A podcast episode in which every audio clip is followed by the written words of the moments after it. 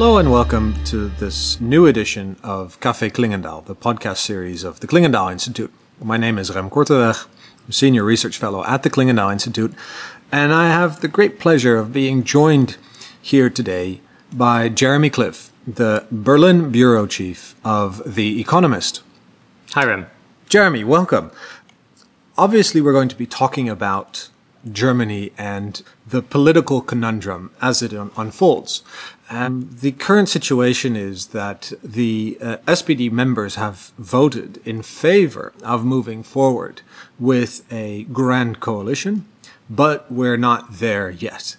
Um, and Jeremy, I'd just like to give you the opportunity to give us your insights on where you think this is going. Is the SPD ultimately going to form a coalition agreement with the CDU CSU? Honestly, I put the probability at around 50%. I think it's, it's far from certain that the party will ultimately endorse it.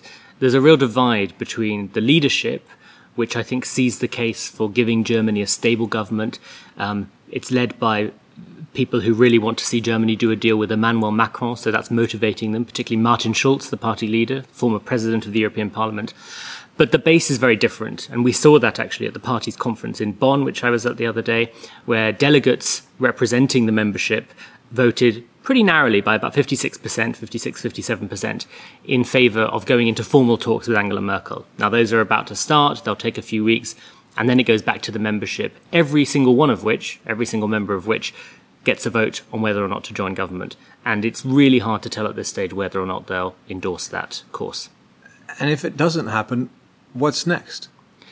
Well, at that point, Germany's future suddenly looks very uncertain. Of course, if they vote yes, then a government's formed by Easter and life goes on pretty much. Um, and in fact, it really looks like life will go on because the coalition proposal is very close to what they've been doing for the last four years. So you'd have real continuity. If not, all of that suddenly disappears. And there are two possibilities. Um, the first is that Germany goes to new elections um, and that's something that only the president, uh, Frank-Walter Steinmeier, can make happen. There needs to be, he needs to propose a chancellor in the Bundestag. That would be presumably Angela Merkel. She has to lose two votes in the Bundestag, uh, or fail to get a majority in two votes. Then there's a third vote where it's just a case of who comes first, and then the president can say, we're going to dissolve the Bundestag and call new elections. So it's ultimately up to him, but that's one course of action. And I think Angela Merkel could steer him in that direction by making it clear that she doesn't want to mm. go for the other option, which is a minority government.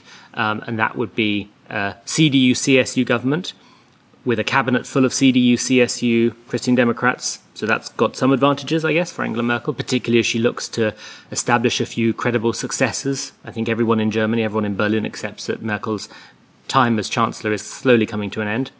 And uh, I think the question then would be how long does this actually last? Mm. You know, Germany, unlike some other European countries, unlike, for example, uh, Denmark, which is often used as a reference point, doesn't have a tradition of minority government.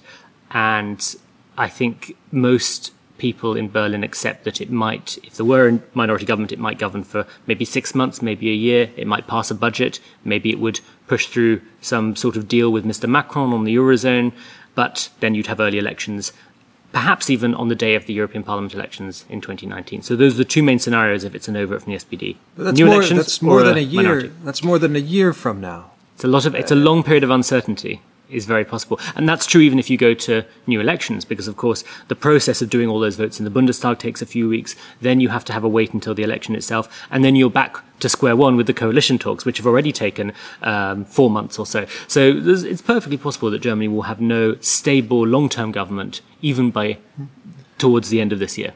And if we look at the other side of the probability, so the 50% chance that we do get a grand coalition, do you think that that would be a, a, stable government, or given the continuity that would be built into this new coalition agreement? I mean, are we out of the woods in that case, or would German politics continue to throw a shadow or throw doubt over uh, over some of the European developments we're watching?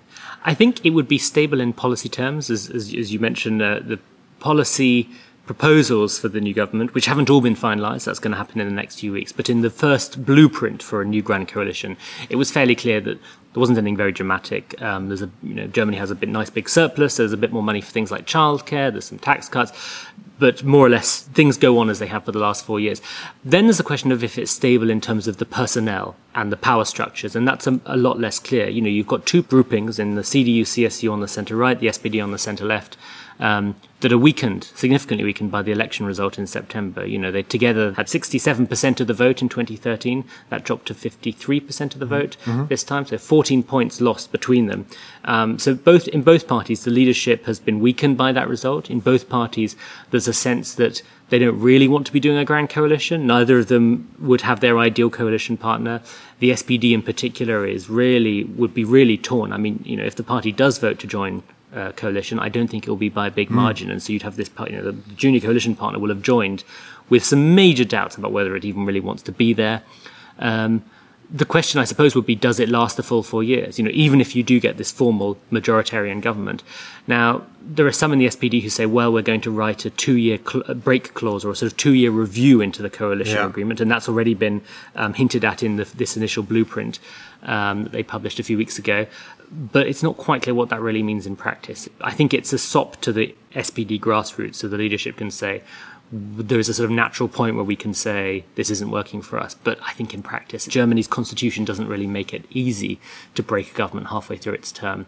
So I think if there is a government, it will have a stable policy prospectus, a relatively weak leadership, but will probably go the full four years. Right. Um, remind us again what the key decision moment we're now looking forward to? The key decision moment would probably be in early March. Formal talks are now about to proceed. Um, Angela Merkel has said she wants those done by about the 12th of February, roughly. Um, we'll have to see if she manages that. It might take longer, particularly given how hard the SPD leadership is going to have to negotiate to try and get everything it can into that agreement to sell it to the members.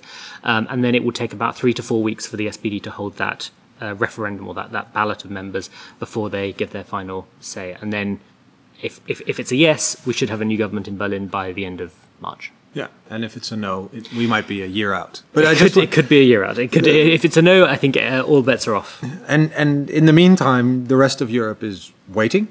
What would the implications be for Germany's European orientation and some of the policy initiatives that have been floated if we end up with a grand coalition? I think it really puts a lot of European progress on hold. You know, the reality is that Germany plays an important uh, role in the European Union. It acts as a convener, um, particularly for countries actually like this, like the Netherlands. I think sort of look to Germany to orient in, in, in some European debates. We've been hearing here at the conference how issues like coming trade deals rely to some extent on questions that need to be answered by the next German government. And then you've of course got this question of the eurozone reform mm-hmm. agenda. You know, Emmanuel Macron is is known to be really keen to see a stable government formed in Berlin. I've heard that he apparently stayed up to watch the results of the German election. um, so important does he consider the outcome of uh, these coalition talks? Um, you know, without Germany. The, the, I don't think progress can be made at all. And it's interesting that already decisions that were meant to be taken soon are being postponed. So there was meant to be an agreement, I believe, on elements of a banking union yes. Uh, next month, which um, Peter Altmaier, the finance minister, or standing in as finance minister in the interim government in Berlin, has said we we won't be able to deal with that until mm. June. And mm. June seems to be the is, is the, the point set for a deal on eurozone reform, because you know, as, as you will know as, as, well as anyone, this Europe has a pretty narrow window for this. You know, we only have a, a few months over the course of this year before Europe starts looking to the next election, to the next commission, before business in Brussels starts closing down. So I think a, a, Germany that really can't act, or a German government that can't act decisively mm. and with a strong mandate from the Bundestag uh, until early next year really makes all of this very difficult to yes. achieve. Yes, and this week is Davos week. You mentioned trade uh, already. There's a lot of attention being paid to the future of trade, the future of, of globalization, if you will. And in that debate, Germany plays a central role, also given talks that um, the German leadership has had with U.S. counterparts. And obviously, uh, the Trump Merkel chemistry or the absence of chemistry plays a, plays a factor in this as well. Could you just give us briefly your views on where German trade policy could be heading, or what are some of the challenges in terms of getting support for Germany to play a leadership role on uh, trade liberalization? I think the Germany's got a very divided attitude to trade. It's quite interesting. If you look at the international scene, you mentioned Davos. Um, Angela Merkel was in Davos giving a very anti-protectionism speech. She clearly distinguished her position from that of Donald Trump. She aligned herself with Mr. Macron. She aligned herself with the free traders, and that's been a, a developing theme of her late chancellorship for a while now. It was also a priority at the G20 summit that she hosted in Hamburg last year.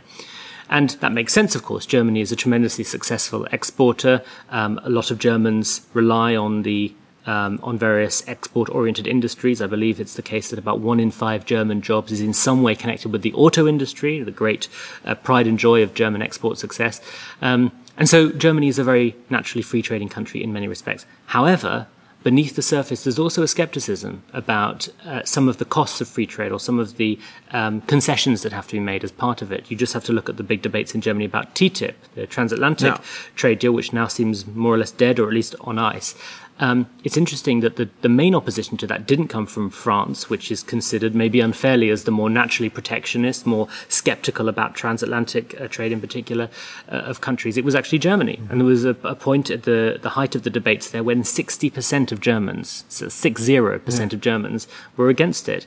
Uh, and that was largely the work of a very dedicated and effective campaign, mostly led by consumer rights activists, um, who popularized the idea that Germany's um, much cherished environmental protections, consumer protections, um, things like food safety would all be put in jeopardy, particularly by um, the investment protection clauses as, uh, as, as part of this. And so I think that just illustrated there is a tendency in Germany also to be quite skeptical about free trade. And, and I think that has to be borne in mind when we're uh, sitting around tables like this and talking about Angela Merkel as the great champion of uh, the free traders.